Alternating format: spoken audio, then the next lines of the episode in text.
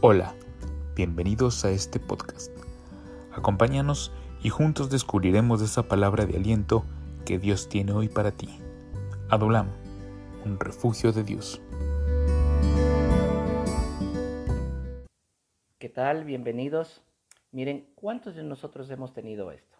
Una tarjeta de presentación en la cual constan los nombres, consta su profesión, consta el número telefónico y sobre todo una tarjeta sirve para saber a quién está representando esa persona. En pocas líneas, tú ya sabes una radiografía de esa persona. Yo te pregunto algo, mi hermano, y te desafío a que tú mismo hoy te hagas la pregunta. ¿A quién tú representas cuando compartes la palabra?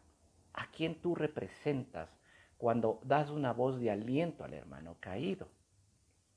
permíteme recordarte lo que dice la Biblia en 2 de Corintios 5:20.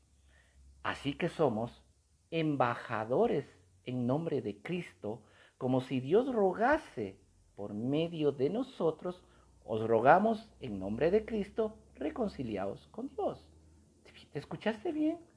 Así que somos embajadores de Cristo. Hermano, tú eres un embajador de Cristo. Tú eres el representante de Cristo. Tus acciones, tu forma de actuar en tu casa y frente a los demás es la mejor prédica que tú puedes dar a los demás. No hay más. representas a Cristo Jesús, quien pagó un precio por ti y por mí.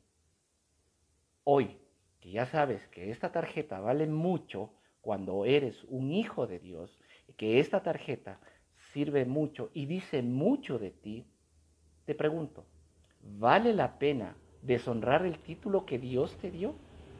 ¿Vale la pena dejar de lado la comisión que Él te dio? Está en tus manos el saber y está en tus manos el hacer. Que tengas un excelente día.